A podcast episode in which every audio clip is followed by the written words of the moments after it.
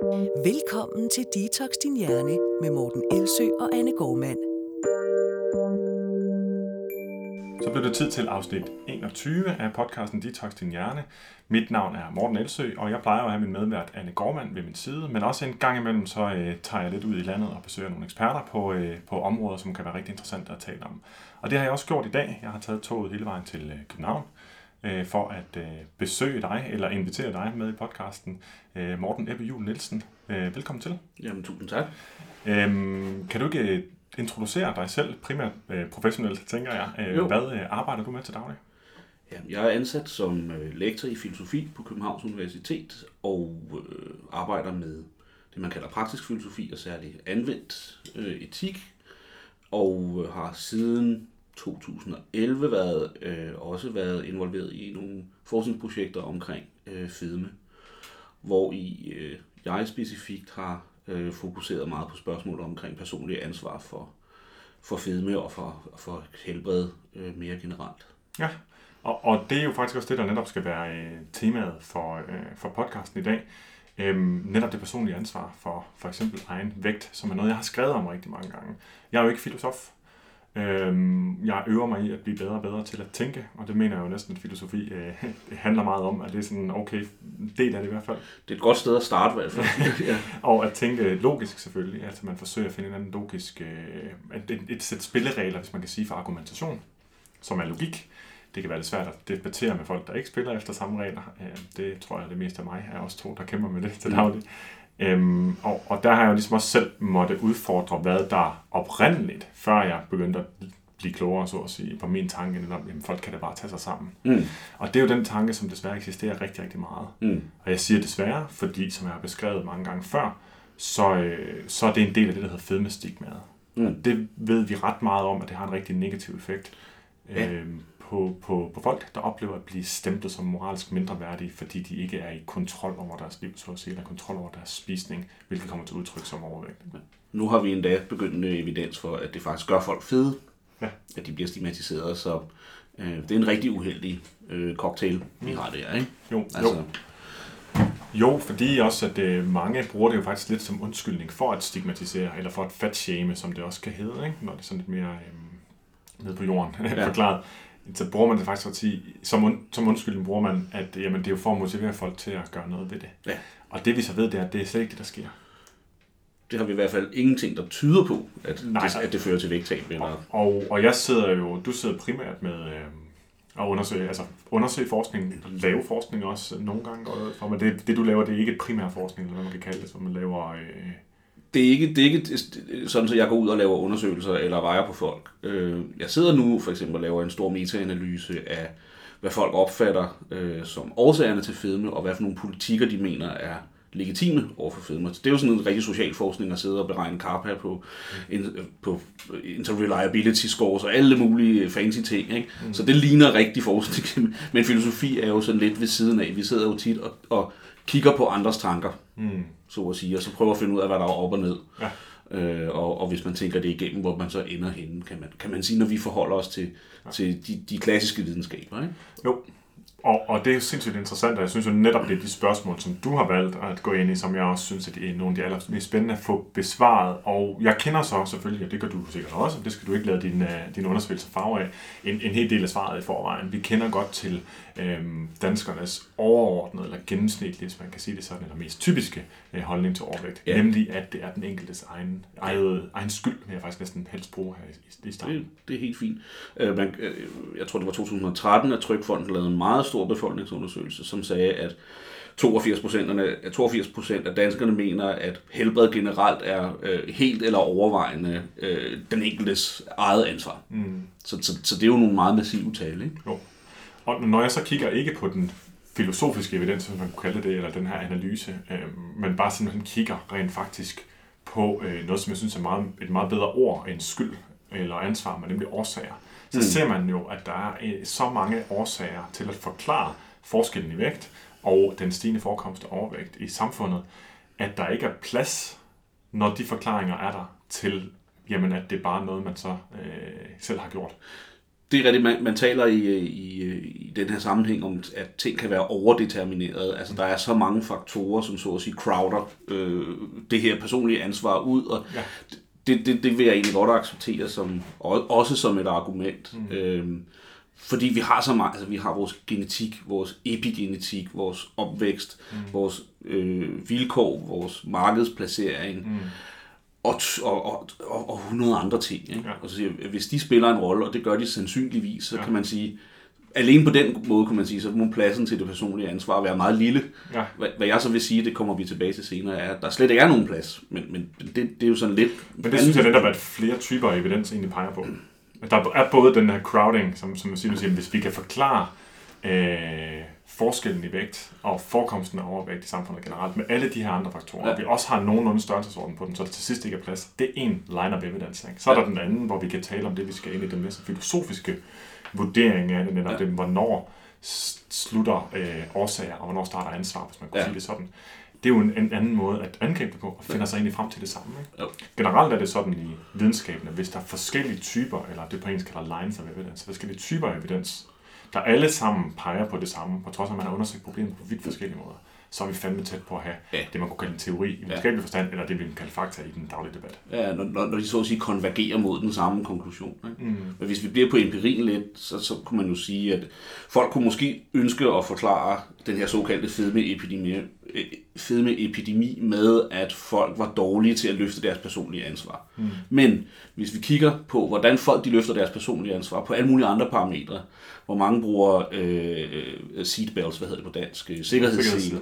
hvor mange tegner faktisk en fornuftig øh, forsikring, hvor mange laver en fornuftig pensionsplan, mm. øh, hvor mange teenage-graviditeter har vi, og alle de der ting, så er folk blevet meget mere ansvarlige de sidste 30-40 år. Mm. Hvorfor skulle de så for fanden lige være mindre ansvarlige på lige det her ene punkt? Ja. Altså, vi kan se, at folk er blevet bedre til at løfte et, øh, i anførselstegn, personligt ansvar, men lige der, altså, men, men folk vil stadigvæk sige, at det er fordi folk ikke er, folk er blevet for sløve, eller øh, for tjuskede, eller et eller andet andet. Men det, det peger mod alt, hvad vi ved om, hvordan folk løfter deres personlige ansvar på alle mulige andre områder. Så det er faktisk en tredje line of evidence, eller en tredje øh, tænkevej, eller tænkerute, som leder, øh, leder ja. Os frem til samme konklusion.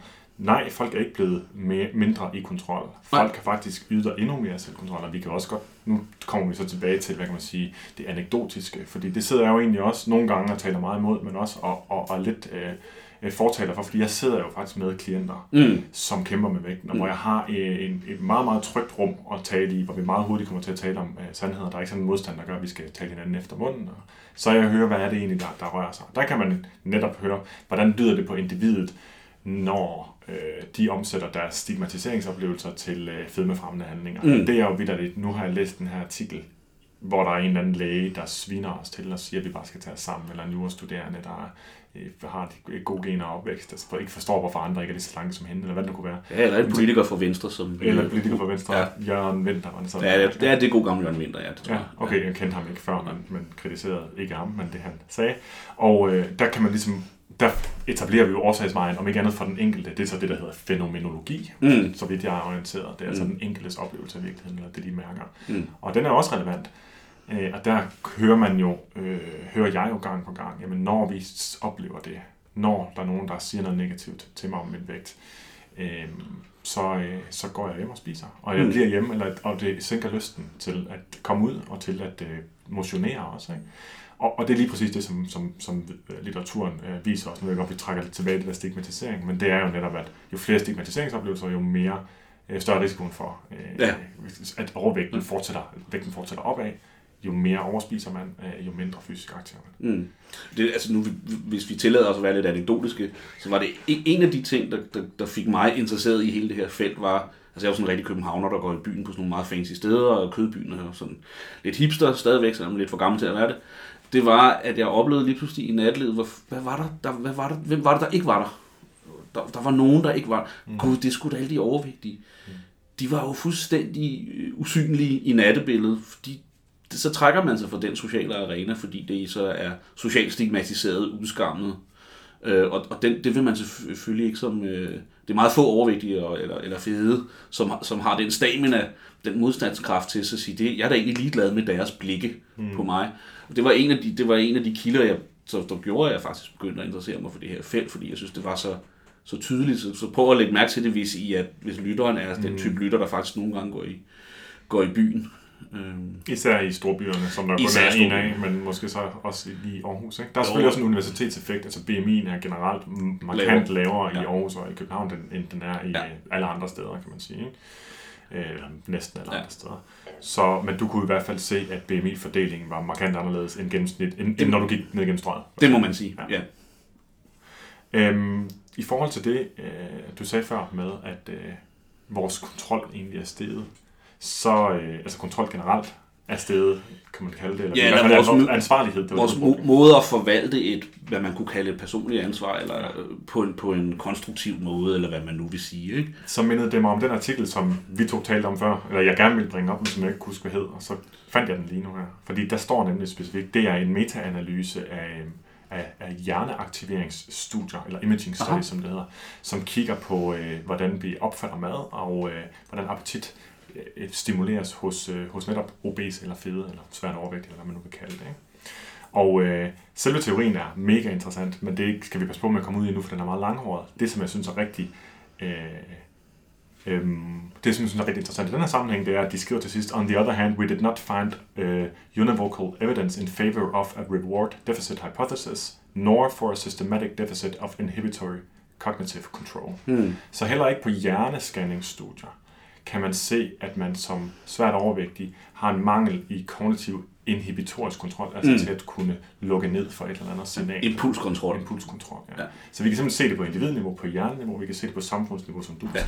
Så har vi altså op på fire forskellige lines of evidence, der taler imod. Ikke? Det er sandt.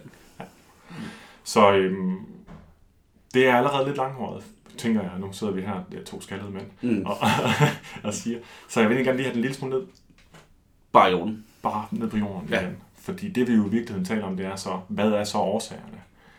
Der må være noget andet, der driver. Det er ikke bare fordi, vi, der er nogen, der af en eller anden grund i løbet af de sidste 30-40 år, så er der en kæmpe stor del af befolkningen, der pludselig ikke kan styre sig omkring mad. Nej. Nej, hvad er det så, der ændrer sig? Jamen, det er vores miljø. Mm. Og det er det, som jeg plejer at kalde det fedmefremmende samfund. Ja.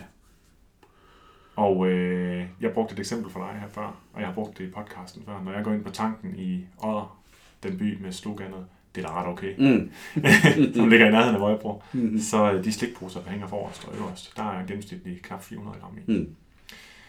Hvis nu vi ikke lod os påvirke af det, så var det jo ligegyldigt. Ja. Men det viser sig at vi gør. Og øh, det bringer os jo til den her snak om vores øh, fri vilje.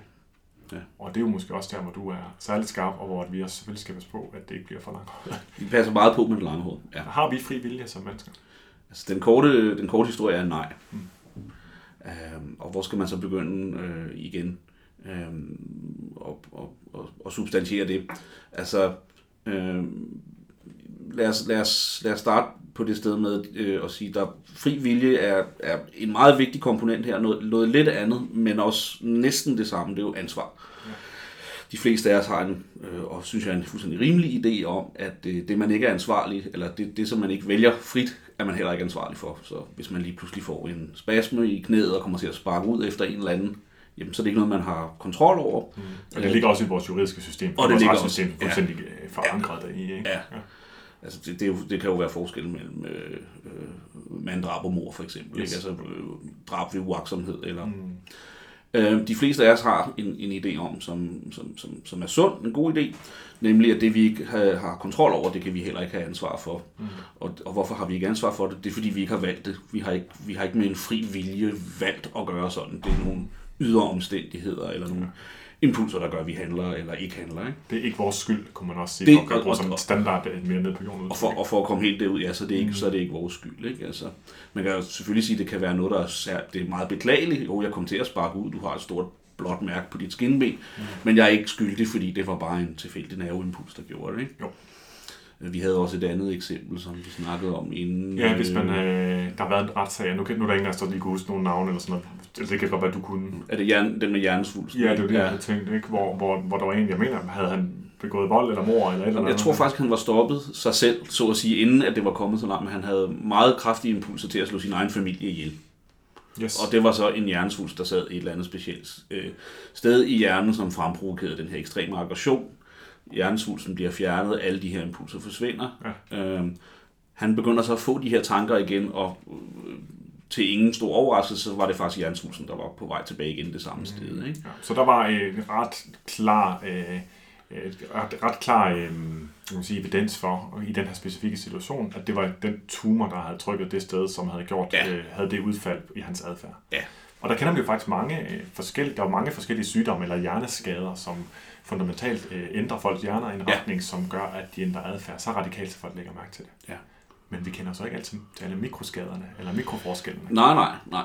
nej. Det er særligt ikke det, vi ligesom kumulerer over årene på, mm. på slid og så videre. Men, men når pointen i det er bare, at, at lade os holde fast i, at det, man skal være, man skal være en meget speciel øh, overbevisning, hvis man mener, at man faktisk har ansvar for det, man ikke kontrollerer. Ja. Det var din egen skyld, du stod det sted, lynet slog ned.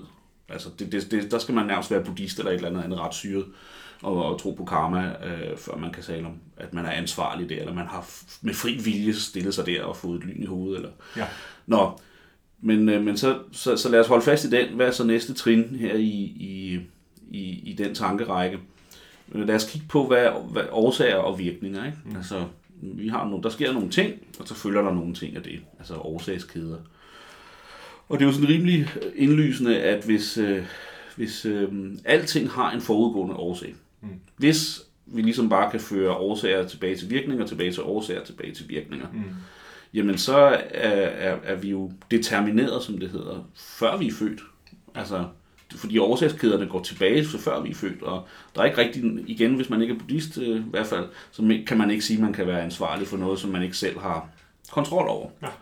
Så hvis verden er deterministisk, altså hvis alting har en forudgående eksplicit årsag, mm. og så er der en virkning af den, så, så, så kan vi jo ikke kontrollere, hvad vi gør, og så er vi heller ikke ansvarlige, Nej. og selvfølgelig heller ikke skyldige. Og når man, øh, når man undersøger det rent filosofisk og logisk, så ender man jo med den konklusion, at der ikke er noget rationelt logisk argument. Der er ikke noget logisk argument for at kunne tildele ansvar. Ikke, ikke et logisk argument, nej. Nej, der kan godt være et rationelt argument, et samfundsstruktur gavnligt argument, kan man sige. Ja, men det vil være ren en beslutning, man siger, øh, eller, eller man, man vurderer, når man, øh, det, er, det kan godt være, at der er den her årsagskæde, som går tilbage i, ja, i virkeligheden til Big Bang eller et eller andet, men nu, er det altså, nu vil det være formålstjenligt at sige, det holder vi folk ansvarlige for, selvom de ikke er ansvarlige for det på den måde, de kan kontrollere det. Ja. For det kan jo skubbe til vores adfærd. Den, den, skal vi ikke tage den bagefter? Sådan, jo, det, det kunne vi godt. Altså, ja. det eksempel, der har været i, når Sam Harris taler om det der, øh, når han diskuterer det med Daniel Dennett, det er altså to filosofer, der egentlig er lidt uenige. Mm. Øh, og i virkeligheden så er de så nok enige om mange flere ting. De, de, de er mere enige. De mødes om det, de er uenige om. Ikke? Ja. Men der bruger han eksemplet, jamen, vi, det er nødvendigt at tildele ansvar, og der skal være en eller anden form for konsekvens for vores handlinger, ja. fordi det er en måde at opdrage samfundet på, kan man sige. Ikke? Han, ja, ja. Bruger, han bruger eksemplet, det virker jo i fodboldkampe. Altså hvis der ikke var et rødt og et gult kort, hvordan vil folk så spille dem? Det er jo klart, de vil jo have hinanden ned hele tiden. Ja. Øhm, så der er et formål med at tildele øh, et, et ansvar for os at, ja. at have konsekvenser, når man forbryder sig mod, mod reglerne og så videre. Ikke? Ja, ja. Altså det er jo klart, vi, vi, vi, kan, vi kan sagtens forestille os, hvad for et kaos det ville være, hvis ikke vi havde en lovgivning og en straffeinstitution og så videre. Mm. Fordi at folk vil jo bare gå fuldstændig bananas. Mm. Men, men argumentet her er ikke, at det er fordi, det er deres skyld på grund af noget, de har gjort eller ikke har gjort før i tiden. Mm. Det, bare vil være, det vil have rigtig dårlige konsekvenser, både for dem selv og for samfundet og for alle mulige andre, hvis man ikke har på alle mulige måder reguleret. Men det er jo med blikket stift rettet mod gode udfald i fremtiden, mm. og ikke på, hvad der er sket før. Ikke? Og det er forward-looking, som du kaldte det. Ja. Backward-looking, det har du også været med på, forfatter på en, eller hovedforfatter måske, på et studie omkring, eller en artikel omkring. Ja. ja. Som hedder Should we hold the obese responsible? Som key issues. Der har jeg i hvert fald snakket ja. om, så vidt jeg, så vidt jeg husker. Jo. Den linker jeg også til. Ja, det er super. Til dem, der gerne vil nørde det, og til jer, der synes, det er allerede alt for nørdet, så skal vi nok komme lidt mere ned på jorden. Ja. Du snakkede om, at vi selvfølgelig til sidst skal lidt tilbage til det her med, øh, hvordan det kan være formålstjenestligt, at på den ene eller den anden måde placere et ansvar. Ja. Øh, selvom det ikke er nogen skyld. Ja. det synes jeg, vi skal vende tilbage til, som du selv siger. Det synes jeg også er I forhold til fedme-debatten. Nu ja. lader vi den være en lille smule langhåret stadigvæk, og taler måske videre omkring øh, når vi ved, der Fri vilje. Ja, ja, lad os gøre det. Ja. Nå, men så vi har ligesom det ene ben på plads. Altså, det, det, det, det forekommer vel også de fleste intuitivt oplagt, hvis, øh, hvis man ikke selv ligesom har øh, startet en eller anden årsagskæde, så er man heller ikke ansvarlig for det, der, der sker. Mm. Så, men så er det jo så, så ved vi jo så, at alle dem, der engang mellem læser lidt øh, weekendavis eller, eller populærvidenskab, at der kan, det kan jo også være, at verden ikke er determineret. Altså mm. den er indeterministisk, og på kvantefysisk niveau, der er der masser af ting, vi ikke kan forudsige, som ligner noget, som bare er fuldstændig tilfældigt. Og det var der også nogen, der, da kvantefysikken kom frem, så tænkte, at der, det er der, den fri vilje ligger. Men det er jo heller ikke rigtig smart, fordi hvis noget blot er, at altså enten der er 50% chance for, at den her neuron, den fyrer, og der er 50% chance for, at den ikke fyrer. Ja, det er jo ikke et argument mod determinisme. Jo, det er jo et argument mod determinisme, vil du sige. Du kan ikke determinere det, men øh, det er et argument mod ansvar, fordi hvordan skulle du kunne være ansvarlig for noget, der, er til, der bare er tilfældet? Altså, ja, det var, det var det, jeg mente. Ja, det var bare ja. mig, der ikke er så god godt ja. ind i termerne. Det er nemlig rigtigt. Det er ikke altså, et argument der... imod ansvar, fordi du har stadig ikke truffet beslutning om den elektron, den gør det. Nej, det er jo præcis. Det er, jo, det er bare et tilfælde, det er ikke en beslutning. Så det er igen ikke noget, du kontrollerer lige så lidt, som man kontrollerer, hvad for nogle tal, der kommer i, i lotto. Ikke? Mm.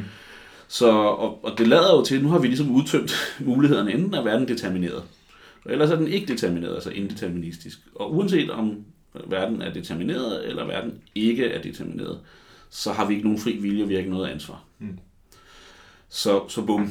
Så det er det, det, som jeg sagde tidligere med, at det her lille bitte rum for mulig ansvar og fri vilje og skyld, det er nu helt forsvundet. Ikke? Jo, det er det. Ja. Jeg kan godt tænke mig lige at indskyde bemærkning, så må du fortælle mig, om jeg, om jeg har tænkt det forkert. Men det var det på baggrund af det, du lige sagde, og det er faktisk bare min egen nysgerrighed. Det er ikke engang for lytternes skyld. Øhm, hvis den er determineret, mm. den verden, men der stadig er en randomness generator, lad os sige det sådan, at der kan være de her, øh, øh, den partikel kan gøre det eller det, og ja. det er 50-50, så kan vi jo sige, at den er determineret, men vi kan stadig ikke regne udfaldet ud om 1000 år. Ja. Fordi der vil være mange tilfældigheder. Ja. Men om 1000 år, så er det, der er sket, er det eneste, der, altså, det er det, der er sket. Det er det, der er sket, ja. ja. Det tror jeg også, de fleste, sådan, der beskæftiger sig med det, det her, nu kommer der meget fancy om den her metafysik omkring de her ting, de vil være enige i det billede. Ikke? Jo. Altså, der er, der er kun en måde, som verden kan blive på. Ja. Men det er, ikke, det er ikke nødvendigvis, at vi kan forudsige den, Nej. fordi der vil være indeterministiske elementer. Vi kan ikke forudsige den, men vi kan konstatere, at den kunne kun blive, som den er. Ja. Kan man sige det sådan? Ja. Eller, det, ja, det, det er en udmærket måde at sige det på. Ja. Okay. Så øh, skal vi fortsætte af den tråd med frivillig? Du ja. har flere pointer. Ja, fordi det, det er jo selvfølgelig klart, at man skal ikke provokere filosofer særlig meget med nogle, nogle ting, som, er, som, som måske lyder uplausible, før de begynder at prøve at finde nogle andre argumenter. Og der er masser af filosofer, der har sagt, okay, vi køber den her, vi køber den her pakke. Øh, vi, vi, det, det er rigtigt, vi har ikke fri vilje, men derfor kunne vi godt have ansvar, og dermed skyld i en eller anden forstand. Og hvis jeg bare må tage to sådan, af, af de mest fremtrædende øh, øh, argumenter, som man har prøvet at komme med i den her debat. Øh, den ene er en berømt filosof, der hedder Harry Frankfurt. Øh, er, det ikke, er det ikke ham, der har skrevet en bullshit? Det kan jeg ikke engang huske. Glemmer jo, det er ja, ja. Jo, on bullshit hedder on bullshit. Altså essay. Jeg skrev det i 86 og udkom først i nullerne. Ja, ja. glemrende lille bog. Men, men Frankfurt, han, han siger noget i den her stil. Øh, øh, hvis, hvis vi med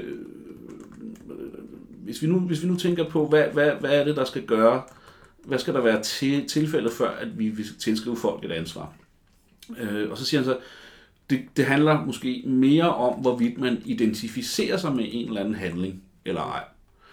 Så for at bruge det et, et, et eksempel, så kan man sige, vi, vi, vi har næsten alle sammen den overbevisning, at hvis en morder simpelthen siger, det var fandme det, jeg ville. Jeg ville slå den her idiot ihjel. Altså identificere sig med sin handling så er der en væsensforskel til den, der sidder og siger, jeg, jeg er simpelthen så ked af det, jeg var, i, jeg var i panik, øh, det var overhovedet ikke min mening, jeg hader, hvad jeg har gjort. Ja, det kan alle være enige med dig i det der ting. Der ja, er forskel i der er en forskel der. Ikke? Jo. Og det, som Frankfurt han så kører på, det er den her med, jamen, der er et andet slags ansvarsniveau, når man identificerer sig med en handling. Mm. Øh, som, som, som, som, som giver en ansvaret for handlingen. Ikke? Så, så rygeren, der, der virkelig hader at ryge, og virkelig ønsker at holde op, men bare er addicted. Øh, han vil i Frankfurts verdensbillede ikke være ansvarlig. Mens den ryger, der siger, jeg, jeg synes, det er fedt at ryge, og jeg, jeg, ved, det er bare, jeg er en ryger, det er min identitet, det er at være ryger. Ja. Der vil Frankfurt sige, han er ansvarlig. Ja. Øh, Og, og det spiller jo lidt på den samme intuition, som at vi synes, at den morder, der sidder faktisk og, og har det rigtig godt med at have været morder, på en eller anden måde er mere skyldig eller mere ansvarlig.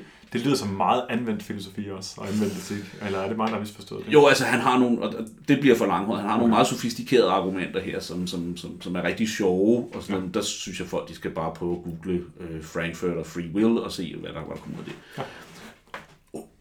Modargumentet her er mod, øh, mod Frankfurt, og det her med, om man identificerer sig. Det er, det er jo også uden for ens kontrol, om man identificerer sig med et eller andet. Ja. Altså, har, har jeg valgt at være, har jeg valgt min identitet, eller er den det tilfældige udkomme af en masse inputs udefra? 50 procent af vores personlighed er efter sine uh, ren genetik. Ren genetik, lige præcis. Ikke?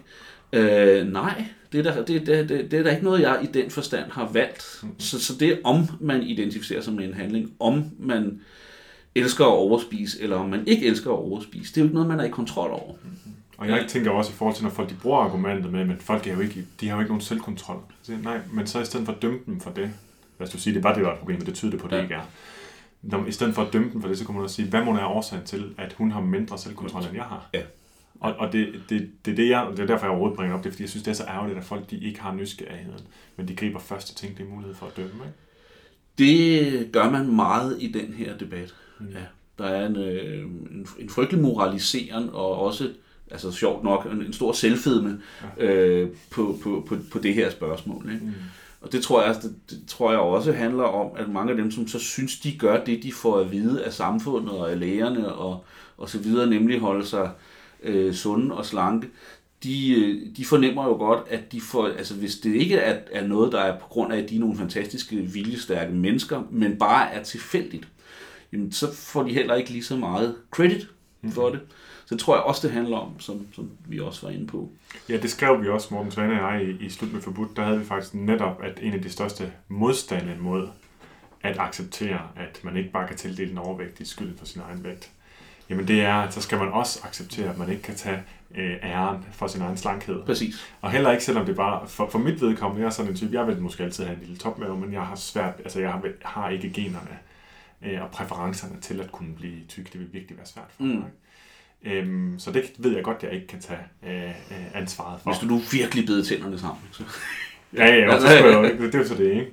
Det kunne øh, Frederik Fetterlein ikke i min fede træner. Jo. Han var jo ja, kaldt ja. resistent. Det er så, hvad det er. Ja. Apropos.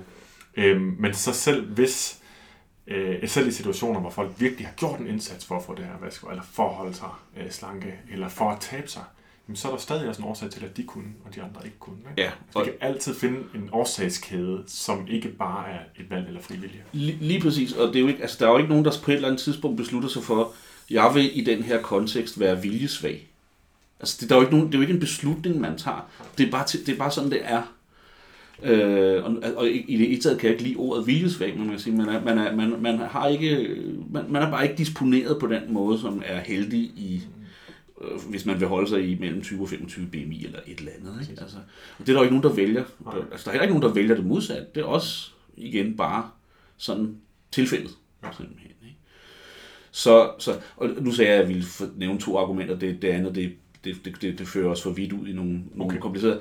Det, der er problemet med de her forsøg på ligesom at sige, selvom verden enten er determineret eller indetermineret, så vi ikke i den der forstand har en fri vilje, så har vi alligevel ansvar. De lider alle sammen af det problem, at de siger, øh, de kigger på en situation lige her nu, de ser bort fra historien bagved, mm. men de fleste af os har jo en stærk øh, intuition, der siger, hvis vi skal holde folk ansvarlige for det, de gør, så skal vi kigge på den historie, der ligger bagved. Ja. Og ikke bare sige, lige i det her øjeblik, der, øh, så siger vi, så, så korter vi alt forhistorie, alt genetik, epigenetik, opvækst, social vilkår, mm. vaner, kultur, tradition osv. Det korter vi bare ud. Ikke? Jo. Øh, det er meget sådan, øh, det, det, det kan man godt gøre i et filosofisk laboratorium, men det holder ikke.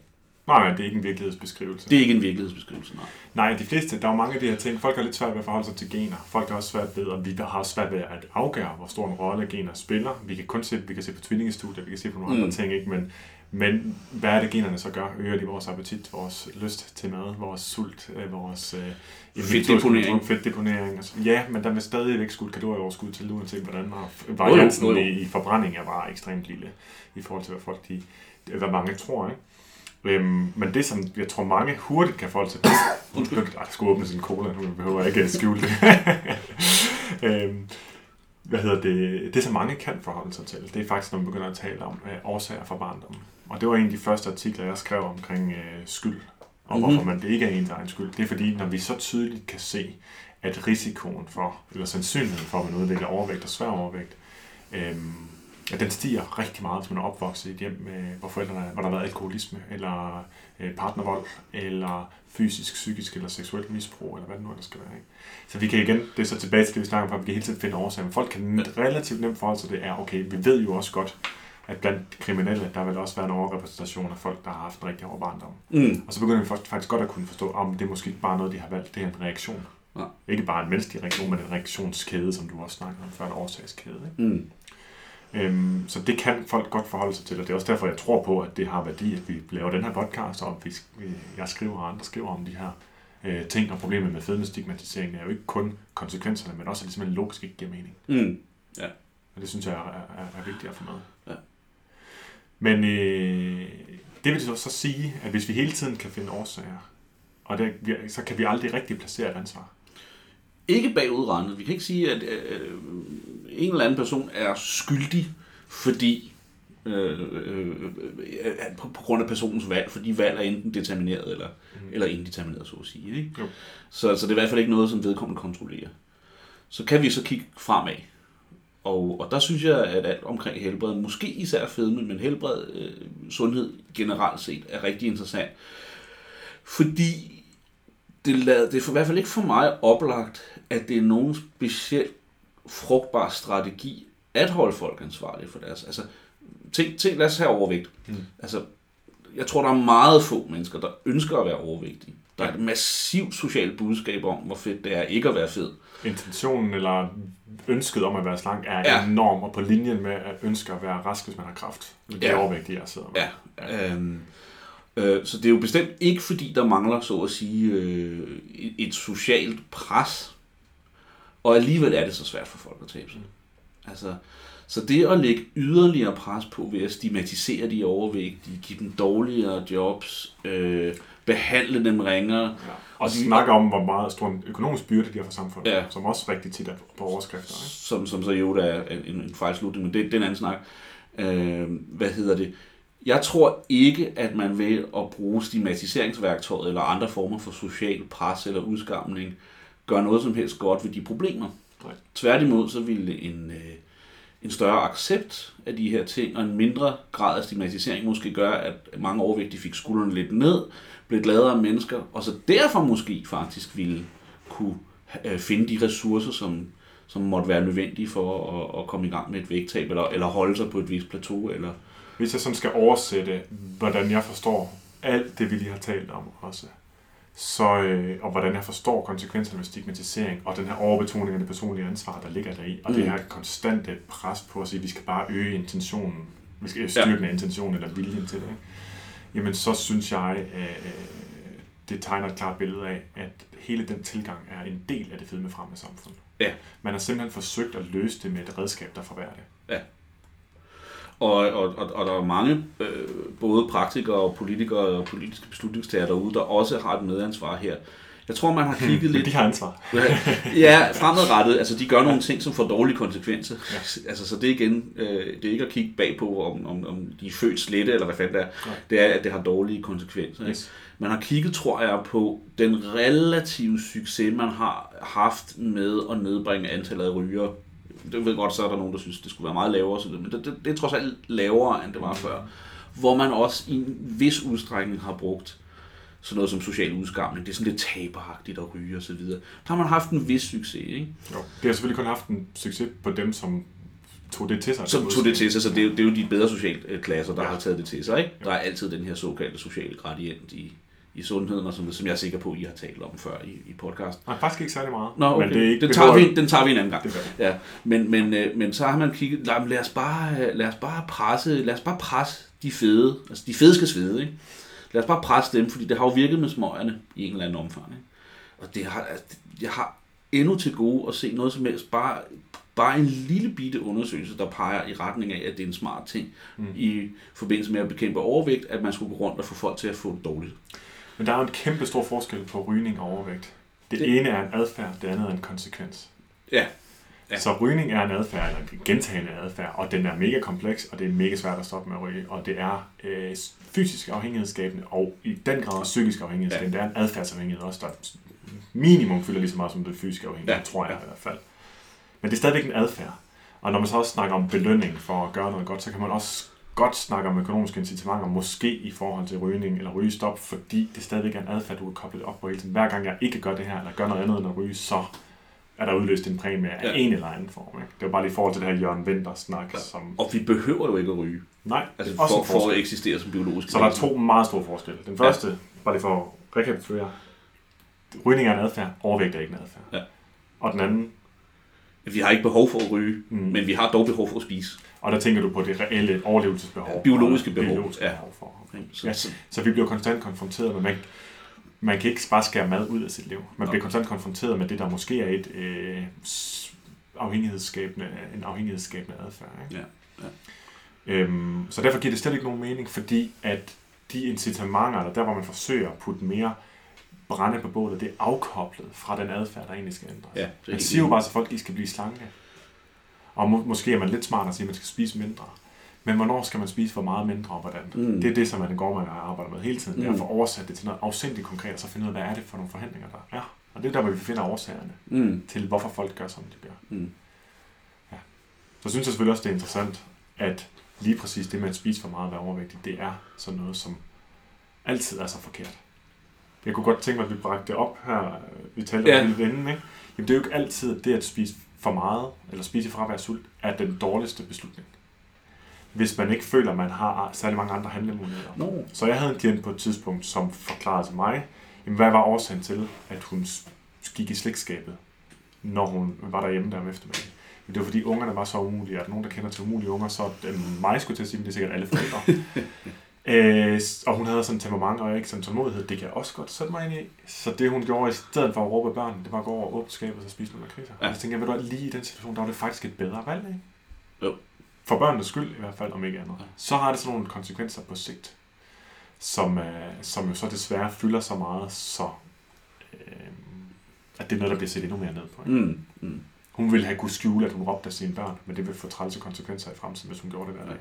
Men hun kan ikke, hun kan ikke skjule sin vægt. Nej, altså det er jo nok, altså det er jo det mest synlige af vores helbredsparametre, bortset fra sådan stærke handicaps og, og så videre, ikke? Altså, Jo, og man kan jo man kan jo ryge smug, men man kan ikke være overvægtig i smug. Præcis, præcis. Ja. Så sy- jeg tror, synligheden af, af øh, overvægt er faktisk en af årsagerne til, at der er så meget fokus på det. Mm.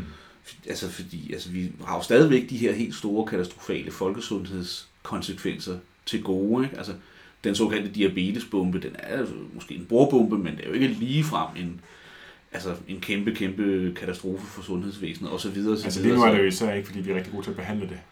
Jo, jo, jo, jo, ikke? men, det, er jo- men det, er jo, det er jo fint nok. Altså, Mm. vi, der, vi glemmer jo også, hvis vi nu tænker, om, hvad er egentlig problemet? Altså, hvis, hvis, hvis det nu ikke bare er noget omkring æstetik, og at der er nogen, som gerne vil have nogle, nogle cookie points, fordi de kan holde sig slank. Hvis vi nu kigger på det i det her folkesundhedsmæssige perspektiv, øh, hvad er så problemet med fedme? Jamen, det er jo livs, at det giver livsstilssygdomme. Ikke? Men der glemmer vi en ting, som jeg synes, at, at, at den vil jeg gerne bringe til tors her nu. Vi skal jo være ekstremt lykkelige og glade for, at der findes livsstilssygdomme, for det beviser, at vi ikke dør af banale infektionssygdomme som femårige, eller i krige, eller i arbejdsulykker. Det Eller er under fødslen. eller under fødslen. Det er jo i og for sig et kolossalt civilisatorisk triumf, Og, at vi øh, dør af livsstilssygdomme. og præcis den samme pointe, den bragte Jan Lindebjerg øh, og jeg på bane, da vi havde et afsnit om myter om kræft. Mm. Jeg snakker om grunden til, der er så, den primære grund til, at der er så mange, der dør af kræft, det er, det at vi er så sunde, så vi lever længe nok til at Ja. udvikle det. Ja. Langt de fleste kræfttyper, vi har, det er altså nogen, der kommer med alderen. Lige og alder kommer med sundheden. Ja. Øhm, så det skal man selvfølgelig også have med. Ja. Men jeg synes stadig, øh, altså det er en fin pointe, men samtidig, selv hvis det var virkelig sundheds, altså mere sundhedsskadeligt, eller lige så sundhedsskadeligt, som folk de sagde, det var, Mm. der, det, det er en meget nuanceret diskussion, der er mange nuancer i, så er det stadig underordnet, fordi det er afkoblet fra øh, inti- hvad hedder det, intentioner. Ja, Fordi at ja, vi ja. alligevel ikke kan oversætte øh, statens eller samfundets store behov for, at vi alle sammen skal være slanke, til de handlinger, der skal til. De to ting, de er afkoblet. Så det giver slet ikke mening. Plus, at når vi forsøger at forstærke det, den intention, så gør man det på en måde, der udskammer. Og det igen er ikke noget, der får folk til at ændre handling. Øh, Nej. adfærd, tværtimod, øh, så, så peger det på, at det får folk til at spise mere. Ikke? Ja. Så er vi tilbage ved den. Ja, præcis. Så det er på princippet underordnet. Om, Fu- Fuldstændig, det jo kommer til den samme konklusion af flere forskellige, Ja. øh, fl- flere forskellige veje. Ikke? Det er voldsomt provokerende for folk at høre, at øh, ingen øh, rent logisk kan holdes, holdes ultimativt til ansvar for deres egne gerninger. Ja. Og det er det jo blandt andet, fordi vi, har, vi er svært motiveret til at tro, at vi er herre over vores eget liv. Ja. Er det noget, du har beskæftiget dig med? Øh, ikke sådan, ikke decideret på sådan forskningsartikelmæssigt, men det er selvfølgelig noget, jeg har spekuleret rigtig meget over. Ja. Og, og jeg havde da også selv, altså det er jo sådan en sygdom, filosofer har, det er, at vi følger faktisk øh, tingene, præmisserne til deres konklusioner. Og så landede jeg på den der konklusion, altså, det var ikke, det var ikke et argument, jeg har opfundet, vel? Men altså, og det var da også sådan, ah, ah, der må da være et eller andet galt her, ikke? Og så sidde og prøve at finde nogle Det er undskyldninger. jo en følelsesmæssig reaktion, ikke? Det, det er en følelsesmæssig reaktion, ikke? Men jeg, så jeg, så jeg, kan, jeg kan sandt for dyden godt forstå, hvorfor folk de reagerer meget stærkt og følelsesmæssigt på konklusionen, vi har ingen fri vilje. Der, de har jo, folk har jo også, vi har, det har jeg jo også, en, en, øh, som du selv sagde, en fænomenologisk oplevelse af, at, at jeg tager der nogle beslutninger, og det er der mig, der tager de beslutninger. Ikke? Jo. Men når det nu bare ikke passer sammen, men altså alt hvad vi ved om, hvordan verden er skruet sammen, Mm. og alle vores, altså når vi tager de, vores bedste argumenter op, så bliver vi nødt til at sluge konklusionen. Ja. Og så når man først ligesom siger, det er jo også øh, på mange måder, øh, altså på mange måder er det, det, det dobbeltsidigt det her. Illusionen om en fri vilje kan være ganske konstruktiv. Fordi den gør måske, øh, at det er nemmere for nogle af os at stå op om morgenen, eller for nogle mennesker at stå op om morgenen. Og, Mm. Og det kan også give os succesoplevelser, hver gang vi gør det, vi synes, vi vil. Ikke? Præcis, ikke? Og igen, altså når man ligesom laver noget, som man gerne vil, og identi- som man gerne vil identificere sig med, så kan man sige, jamen det var jo fordi jeg ville, og det var mig, der opnåede og sådan noget. Det er dejligt for humøret. det er simpelthen godt for humøret, ikke? Jo. Øh, og omvendt så kan det måske også holde nogle af os fra de, de, de aller værste ting, vi kunne finde på, fordi at det, kan jeg, altså det, det, det kan jeg ikke se mig selv i. Den beslutning vil jeg ikke tage. Ikke desto mindre vil jeg sige, at det er en illusion, og man kan måske også sådan igen, hvis, for, for, for at tage en god side af buddhismen op, den her form for øh, tilgivelse. Mm. Altså, man kan tilgive både sig selv og andre, fordi det, det var faktisk ikke noget, der var udtryk for noget valg. Det var omstændigheder og tilfældigheder, der gjorde, at vedkommende sagde, gjorde, Mm. lå værd at gøre. Altså, så det kan faktisk være meget mildende. Fordi jeg sidder jo også nu og tænker, nu sagde du, når vi føler, at vi træffer beslutninger, så træffer vi dem ikke. Vi har i hvert fald ikke truffet dem i det sekund, vi tror, vi har truffet dem. Fordi at alle de omstændigheder, der ligger bag, det er virkelig dem, der former det valg, vi Ja. træffer. Ikke? Ja. Øh, Det er selvfølgelig også sådan en generel øh, ting. Vi tror simpelthen, at de beslutninger, vi træffer i se- sekundet, det er noget, som vi har besluttet lige nu og her. Ja. Men det her vi, eller det her jeg, det er et jeg, der er opbygget af så mange ting, der har ført til den beslutning. Ja. Er du enig i den? Hvad det er egentlig. beskrivelse. Okay, ja. Ja. super. Fedt. altså tænker jeg i... Øh, øh, samtidig så har vi jo hele tiden den fornemmelse, som du snakker om, som vi godt kan lide at have, at den beslutning, den træffer jeg på det her tidspunkt. Ja. Og så tænk for, for at få det lidt ned på jorden igen. Det er svært med en filosof. Beklager. Eller to filosofer måske. Ja, sind i hvert fald. Øhm, ej, der tror jeg måske for meget ære på mine øh, skuldre. Nej, øhm, vi kan jo teste, hvorvidt folk... Beklager. Vi kan jo øh, teste, hvorvidt folks beslutninger kan påvirkes, og hvorvidt. Mm. de tror, deres beslutninger er påvirket Mm. bagefter.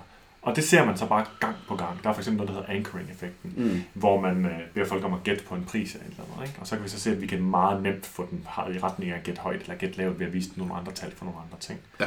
Så, så når vi tror, vi gætter eller beslutter noget, jamen så øh, viser det sig, at det er meget, meget påvirkeligt. Men når vi så bagefter tester, hvorvidt folk de troede, de var blevet påvirket, så tænker jeg, nej, det er noget, jeg fuldstændig frit har. Mm. Mm. Så vi har altså en hjerne, der er konstrueret således, at vi tror, vi har frivillige, og vi bilder os selv det hele øh, ind hele tiden, og vi føler det hele tiden, på trods af, at vi meget nemt ved forsøg kan vise, at vi kan påvirke folks valg helt vildt meget. Mm. Mm. Og det kan vi jo så også med de omgivelser, vi har. Ja. Og der er vi tilbage til det fedmefremmende samfund, hvor vi kan se, jamen den størrelse slikpose, der hænger på tanken, den er meget medbestemmende over, hvor meget slik man køber. Det er altså ikke en beslutning, man har truffet, det er en reaktion på omgivelserne. Det er igen en årsagskæde. Øh, den mad, man spiser ved aftensbordet, det er ikke fordi, man har bestemt sig for at spise en bestemt mængde. Det er øh, determineret af, hvor meget mad der står på bordet, hvor godt den mad den smager, hvor meget man har forbundet det med hygge, øh, hvad der er sket i løbet af dagen ellers, hvad mm. man har med sig hjemmefra vaner, øh, hvordan man har hørt ens forældre tale om, nu skal vi også hygge os, eller hvad det nu ellers er. Ja, ja, ja. Og, og, og det, den sidste ting, vi så også skal huske, der, nu havde vi så mange faktorer, der gjorde, at der ikke var plads til den frivillige længere. Men så er der jo også alle dem, som vi ikke kender endnu. Vi kender kun dem, vi kender. Ja, ja. Så ved ja. vi, at der er en masse ting, som vi ikke kender. Det er known unknowns. Og så er der jo unknown unknowns. Mm, ja. Ukendte ukendte. Ja. Ja. ved vi heller ikke, hvor meget det fylder. Ikke? Så, øhm, så der er jo ikke, som, som vi startede med at sige, der er fandme ikke rigtig plads til, at den frivillige kan eksistere. Altså, det, det er i hvert fald at ved den her trange kår, selv hvis, hvis der skulle være noget som, som fri vilje. Mm. Og det sjove er jo, at der er aldrig rigtig nogen, der har kunne give en god definition af, hvad det egentlig vil sige. Altså, øh, fri, altså er det, det en, der beslutter sig uden at tage hensyn til, hvad der er gode grunde? Altså, så bare vælger et eller andet sindssygt. Mm. Så det vil altså... Er det, være særlig, en- er det særlig frit? Altså, eller, det er randomness random, randomness. Men er den altså, så fri, fordi den jo skal gøre Ja, random ting? altså, anyway, Ja. altså selv hvis der nu er en eller anden lille plads, metafysisk set, til fri vilje, så vil den altså på det her punkt have usandsynlige snævre rammer, ikke? Altså, øh, fordi der er, som du siger, der er så mange faktorer, og så er der alt det, vi ikke ved. Altså, altså vi ved jo heller ikke særlig meget om den menneskelige forbrænding, ernæring og omsætning. Vi ved nogle grove ting, ikke? men altså, hvordan det præcis fungerer. Hvorfor er det folk, de holder op med at få diabetes, når de får lavet en øh, gastric bypass, eller nogle folk, der har diabetes, de holder op? Det ved vi ikke. Ja? Altså, og sådan er der så mange ting, som vi endnu ikke, øh, ikke ved. Hvad vi ved er, det er, at det her øh, fedmefremmende samfund spiller en kolossal rolle. Og altså nu, nu har jeg trods alt, nu selvfølgelig som filosof og ikke som, som epidemiolog, men været i det her fedmeforskningsfelt i, i øh, en, en 7-8 år. Og klart majoriteten af fedmeforskere øh, hælder til den hypotese, at det er, det er vores omgivelser, der forklarer. Det er den eneste, der er, der er velunderbygget. Det er det eneste, der er velunderbygget. Øhm, der er en meget, meget, meget kort og simpel artikel skrevet af en, der hedder Kevin Hall, som jeg tænker, du næsten er Ja, stødt på. ja, ja. Fordi han har lavet ret meget forskning, der ligesom tjekker specifikt de ting, som vi snakker om her. Der har han lavet en artikel, der bare hedder Did the food environment cause the obesity epidemic, mm. Så vidt jeg husker. Øhm, og så snakker han egentlig ud med, en- med en tilgang, som jeg også godt kan lide rent formidlingsmæssigt at sige, vi har testet de forskellige hypoteser. Var det fedtet, der gør os overvægtige? Nej, det var det ikke. Nej. Var det protein? Der er sådan en protein leverage, protein leverage hypothesis. Den har man også testet. Det passer heller ikke. Var det kulhydraterne, som der er rigtig mange tror? Nej, det var det heller ikke. Var det fødevaremiljøet? Ja. Ja. Vi kan faktisk forklare det hele med tilgængeligheden af kalorier. Altså, der er stadig aspekter i, hvorfor er det, at til- tilgængeligheden af kalorier fører til overindtagelse af det, ikke? Men i, i, øh, i USA mener jeg, at der er faktisk 3-4 gange så mange kalorier tilgængeligt for den enkelte, til hvad der skulle være nødvendigt for at forsvare eller forklare øh, fedmeepidemien. Ja, Så vi, har, vi, vi behøver ikke at kigge videre som sådan. Nej. Og det er faktisk lidt der, jeg gerne vil hen. Ja. Fordi det er øhm, en rigtig god måde at sikre, at man ikke øh, opnår noget som helst på, det er ved at hoppe fra idé til idé hele tiden. Ikke? Jo. ja, ja, ja. Man bliver nødt til at have det og, og, Ja. og, og hvis vi skal gøre noget ved fedmeepidemien, så er der ikke nogen tvivl om, hvad der skal ske. Vi skal ændre, ikke bare lidt, men sandsynligvis radikalt på vores samfund. Vores spisekultur, Mm. hvor vi nøder hinanden til at spise mere, end vi har brug for. Mm. Hvor vi øh, øh, viser kærlighed med mad og så videre. Som vi også taler om, det er jo forskelligt det sociale lag, hvor meget man gør det. Og det er jo billigt, som du nævnte før, vi øh, optog. Det er jo en billig måde at give nydelse på ja. I en situation, hvor der, hvor der mangler livskvalitet. Ikke? Ja. Der kan du altså købe en meget stor pose chips til en femmer i alt. Ikke? Og der, og der er vi tilbage til den her sociale gradient, i, Ja. også i fedme. Ikke? Den er jo både i fedme og i, i sundhedsudfald. Som man sagtens kunne lave et helt afsnit om. Ikke? Ja. Nu bliver det, kunne godt, kan vi jo godt begge to fornemme nu, at det er et meget stort emne, vi har forsøgt at tage. Jo, jo. videre, ikke? Jo, jo. Ja, ja. Øhm, hvor kom vi fra? Ja, det var det her omkring det, det, det, det fedme, det obes, obesogene eller øh, Ja. fedmefremmende øh, samfund, og ja. De, ref, de reformer eller de måder at, at, at, ligesom, at, at, at prøve at takle fedme på via ændringer der. Ikke? Men altså det, der, der vil jeg jo så sige, jamen jo, der er også andre hensyn. Ikke? Altså, øh, og min, jeg, jeg tror, man kommer rigtig langt ved at afstigmatisere Ja. overvægt og fedme. Også på det konkrete niveau, altså simpelthen, altså hvis folk ikke går og føler sig som dårlige mennesker, så begynder de for det meste også at, og opføre sig bedre. Man kan Så- jo sige, øh, sådan oversat en lille smule mere konkret at sige, når man ikke længere har grund til at spise på følelsen af skam over sin egen vægt, Ja, så er der skyld, skyld, skyld. skyld og skam, Ja. ja. Så har man øh, i hvert fald fjernet øh, en ret stor mængde kalorier. Det er så min erfaring, der viser mig, at rigtig mange kalorier ryger indenbords på, På den konto. landsplan, på den ja. konto, eller på verdensplan på den konto. Ikke? Ja. Så det er klart en måde til kalorierestriktion, uden at man behøver viljestyrke for Ja. 8 år. Jamen, det er faktisk bare at, være, at lade være med at være efter de fede, for Ja. at sige det lige. Ja. Ja. Og det, det, det her, det ved du med garanti meget mere end, om, end jeg gør, men er det ikke også sådan, så en af grundene til overspisning også er kedsomhed? Men hvis du holder dig indendørs, så du tør, du, du tør ikke at gå ned i forsamlingshuset eller i biografen eller ud i nattelivet, så kommer du til at kede dig, så går du over i køleskabet og spiser. Jeg spørger på den uddannelse, Anne Gormand og jeg har, øh, der hedder Vanikots-uddannelsen. Der spørger jeg, det gjorde jeg lige, vi havde, den startede lige sidste uge, det, det modul, der kører, eller den uddannelse, der kører nu. Og der spørger jeg folk, hvilke forskellige triggers de spiser på, fordi vi gennemgår triggers for spisning. Og der er der nogen, der spiser på følelse af nedtrykthed. Der er nogen, der spiser, når de er stresset. Det er der nogen, der ikke gør. Der er det faktisk 50-50. Og så videre, så videre på forskellige ting. Men når jeg så spørger, hvor mange spiser på kedsomhed, der er det altså 90-95 procent. Er det det? Ja. ja. Så det er altså, der fylder kalorier jo, øh, der kommer også rigtig mange kalorier ind Ja. på den. Så det er hele den her snack-kultur. Ja. Som Der jeg, er tilgængeligheden jo tilbage igen. Ikke? Ja. Vi vil ikke have så stor en snackkultur, hvis ikke der eksisterede snacks. Og der, med snacks mener jeg altså ting som at bite sig, det kan man jo ikke se, fordi der er ikke kamera på. Nu Nej. jeg sidder med ligesom sådan tre fingre, du, kan- eller to fingre, du kan tage et stykke slik med, eller du kan tage en chip med. Eller en nød, eller hvad det nu er. Ja, ja. Det, er det er noget, som vi kan sidde og beskæftige os med, mens Ja. vi ellers er passivt beskæftiget. Og jeg prøvede også at udfordre det lidt. Jeg gider jo ikke sige til folk, at smid fjernsyn ud. Man kan sige, hvad kunne man ellers lave om aftenen, der ikke er inviteret til snacking? Ja. Og det er stort set alt andet. Ja, Der er ja, ikke ja. noget værre end at se fjernsyn, hvis man kan sige det sådan. Nej, garanteret. I, i, i Ja. den forstand. Så, Men det var tilbage til, øh, til, til hvordan samfundet ligesom er indrettet. Ja, så, og, og, og altså også det her med, hvordan uligheden er, og hvad for nogle ressourcer øh, folk har. Ikke? Øh, der er jo ikke nogen tvivl om, jo flere ressourcer folk har, desto mindre vil de være tilbøjelige til at, øh, at blive stær, så svært overvægtige, for eksempel. Ikke? Altså, jo. Hvis du har øh, rigtig meget øh, nedgang og modgang i dit liv, jamen, så leder du efter en krykke, plejer jeg gerne at kalde det Mm. også. Ikke? Og det kan Mm. være en cigaret, men det kan altså også være mad, og det er det jo så for flere og flere mennesker, er det mad. Ja. I større og større mængder også. Ikke? Øhm, vi kan i hvert fald også to blive helt fuldstændig enige om, at et rigtig, rigtig godt sted at starte, hvis vi skal knække fedmekurven, det er faktisk at stoppe med øh, at se ned på overvægtige ja. fede. Ja. Og øh, det gøres bedst muligt ved at punktere myten om, at det er noget, de selv har valgt. Præcis. Så spørger du dem, hvad de selv gerne vil, som jo også er et ord for at vælge, ikke? Ja, eller det kommer fra samme sted, så, øhm, så kan du høre, at de faktisk gerne vil være slanke. De Ja. faktisk gerne vil stoppe med at spise tidligere. De faktisk gerne vil lade være med at snakke. Det øh, oversættes ikke til handling, fordi det er meget mere komplekst. mm.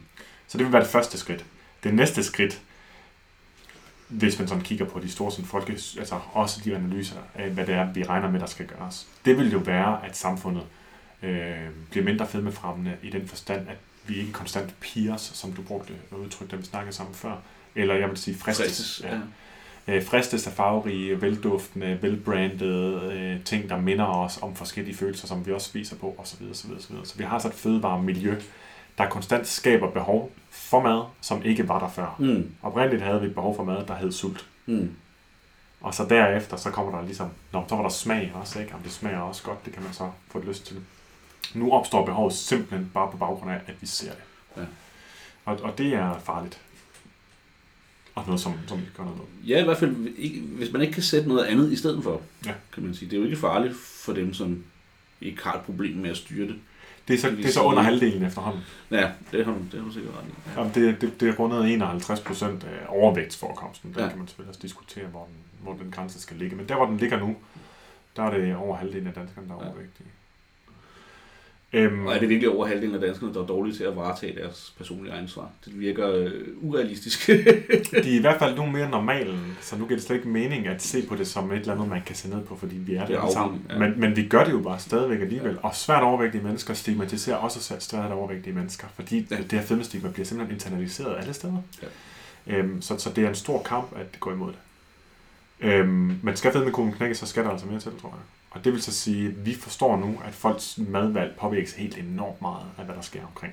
Det er ikke noget, man vælger situationen. Det er en reaktion på noget, som Ja. har lange årsagskæder eller udenbare årsagskæder. Ikke? Og det, det skal der gøres noget ved. Mm. Men, og det kan vi lige nå, og jeg vil bare lige have det med.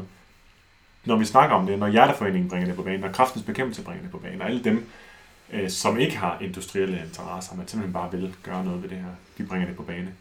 Så siger de jo, det er en politisk tabersag. Netop fordi, at øh, politikere klandres for at fratage folk friheden til at vælge, hvis de begynder at regulere på fødevaremarkedet. Og det passer jo ikke. For lige nu er fødevaremarkedet allerede reguleret, men af dem, som gerne vil sælge os fødevarer. Mm.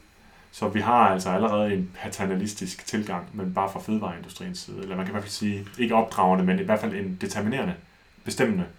Jo, ja. Der, der synes jeg måske, billedet bliver noget, noget mudret, fordi der kunne være store politiske interesser i, og, og og der er store politiske interesser i at stille sig frem som, som den, der vil gøre noget fantastisk for folkesundheden. Og, og, og, og vi har jo også eksperimenteret med fedtskatter og, og, og alt muligt. Så, så øh, det, det, det, der, der synes jeg nu, billedet bliver lidt mere mudret end det. Og der er jo også en kæmpe industri af diætfødevarer og sunde fødevarer. Nu sidder jeg og laver, I ved, anførselstegn i luften Ja, og så videre. Ikke? Øh, så, så, så det er jo ikke sådan, at vi ensidigt har en eller anden kæmpemæssig fødevare øh, ond monolit, der sidder på det hele og bare vil have os til at spise det dårligste mad, der overhovedet findes. Nej. Jeg synes, det er meget mere pluralistisk Jeg tror slet ikke, øh, for det første så mener jeg slet ikke det. Øhm, øh, for det andet så tror jeg heller ikke, jeg tror heller ikke, at det eksisterer. Der sidder ikke næsten en eneste øh, og sidder og tænker, nu skal vi gøre folk, de spiser så meget, så de får det dårligt. Nej, altså der sidder Det ikke sådan Robbie Rodden Nej. fra, øh, fra Lazy Town, hvis I kender den. Han er jo død lige nu. Jeg kender det ikke, det Nej, kan være lytterne gør. ja. Jeg kender ingen af dine er- referencer han er- indtil videre. Han er, sådan, han er sådan en ond mand, der vil lokke børnene i landsbyen til at spise slik, og så har vi så en, Ah, ja. en fitness-superhelt, der kommer og redder dem i sidste øjeblik fra. Nej, vi har bare fødevareteknologer, der udfører deres arbejde i en virksomhed, som gerne vil have markedsandel, og som gerne vil lave et produkt, Ja. osv. osv., osv. Der er slet ikke, altså incitamenterne er at tjene penge, men der er ikke incitament i at skulle gøre folk overvægtige eller syge. Nej, det, sidste tror, nej ting. det, det ser jeg heller ikke for mig. Ikke desto mindre, så er det lige nu øh, de incitamenter, der skaber det fødevaremiljø, vi har, der er med til at skabe øh, det fedmefremmende miljø generelt. Det er rigtigt, men der er måske også, altså der, der, vi skal jo også passe på med, ikke, altså vi kan, vi kan også overse faktorer her, ikke? Altså hvad med sådan, den her såkaldte stresshypotese, at vi har simpelthen så travlt og føler os så presset, Mm. at øh, det har så både nogle fysiologiske, kan have nogle fysiologiske konsekvenser, men gør jo også bare, at, øh, at så trækker man altså ud efter den her vare. Det er rigtigt, så er, så er hele øh, markedet omkring det selvfølgelig en faktor, Ja. men, men hvis folk havde et andet liv, ville de i, den, i det samme marked reagere anderledes på det marked. Helt enig. Så- Det er så- bare endnu en faktor. Ja. Men lad os sige, at man rækker ud efter det, fordi man er stresset, og den pose, man får fat i, den vejer 100 gram i stedet for 400 gram. Det gør en Så har man sparet, ja. Ja. så har man sparet 1200 kalorier. Ja, ikke? ja. Og, og, og det er der, jeg gerne vil hen og sige, at, at jeg, tror, øh, jeg tror ikke, vi kommer omkring, at fødevaremiljøet det skal reguleres øh, på den ene eller den anden måde. Og det handler meget om størrelser på ting, og det Ja. handler også om tilgængelighed på ting. Men jeg tror heller ikke, det kommer til at ske lige forløbig. Men i hvert fald så skal vi acceptere, at årsagerne til overvægt, de ligger uden for individet selv i den forstand, Ja. før vi overhovedet kan gøre noget ved det. For ellers så alt andet, det vil være sådan noget øh, proforma øh, projekter og, Ja. Eller prestigeprojekter, det kalder man for, for politikers side. Yes. Og det er egentlig mit, øh, mit, det, jeg godt kunne tænke, os, det, tænke mig, at den her podcast også kunne være. Øh, lidt et opråb til øh, befolkningen, for politikerne, de lytter ikke, før befolkningen øh, råber højt Det, nok det er sandt. øh, til, til at forstå, at øh, overvægt er ikke den enkelte egen skyld. Og hvis vi tildeler den enkeltes ansvaret udelukkende for at få det løst, så får vi det ikke løst. Det skal I simpelthen vide. Det får vi det ikke løst ved. Så er man altså, hvad kan man sige, hvis man tror på den løsning og fremmer den løsning, så er man principielt, og det er jo selvfølgelig sjovt i den her sammenhæng, medskyldig i at bibeholde fedmeøkonomien. Ja. Ikke? Skal vi vente den, så skal vi acceptere, at det ligger rigtig meget uden for individet selv. Og det, der ligger inden for individet, er heller ikke et frit valg. Ja. Øhm, det skal være med, før vi overhovedet kan lave en øh, nogen som helst øh, god Før vi bevægelse. kommer videre ind med det her, det er jeg helt enig i. Ja. Så det var håbet med det her, og øh, det kunne være rigtig fedt en dag også at få øh, skrevet en lille smule om det på en anden vis. Du taler til nogen gennem dine videnskabelige publikationer, jeg taler til nogen gennem sociale medier. Det kunne også være sjovt at få videnskaben på det her område endnu mere øh, konkret på plads i et skriv, vi kunne sende ud, som jo kunne gøre politikere og befolkningen mere opmærksom på det. Så fik Yes. jeg lige prøvet at lokke dig med på det. Jamen, det er bare jo. Øh, beklager den øh, afsluttende semi-monolog, men det er også fordi, jeg ved, at du skal ud af døren nu. Ja. Den er et minut i syv, og jeg siger tusind tak, fordi du vil være med. Jamen, det var en fornøjelse. Og øh, dit fulde navn det er Morten Ebbe Juhl Nielsen, Yes. og man kan søge på det på PubMed eller Google Scholar, og så kan man faktisk se nogle rigtig interessante artikler, eller i hvert fald abstracts derfra. Ja og det kan jeg anbefale til dig, der sidder derude og gerne vil nørde det her lidt mere. Og øh, til dig, der sidder derude, der kommer, øh, øh, du kan finde show notes til den her øh, episode og til alle de andre øh, episoder inde på detoxdinhjerne.dk. Og hvis du kan lide vores podcast, øh, primært hvis du kan lide den, så må du gerne gå ind og lave en anmeldelse i podcast-appen. Hvis du ikke kan lide den, så kan du bare gå videre til en anden podcast. Tak fordi du lyttede med i hvert fald, og jeg øh, håber, vi høres ved på et andet tidspunkt.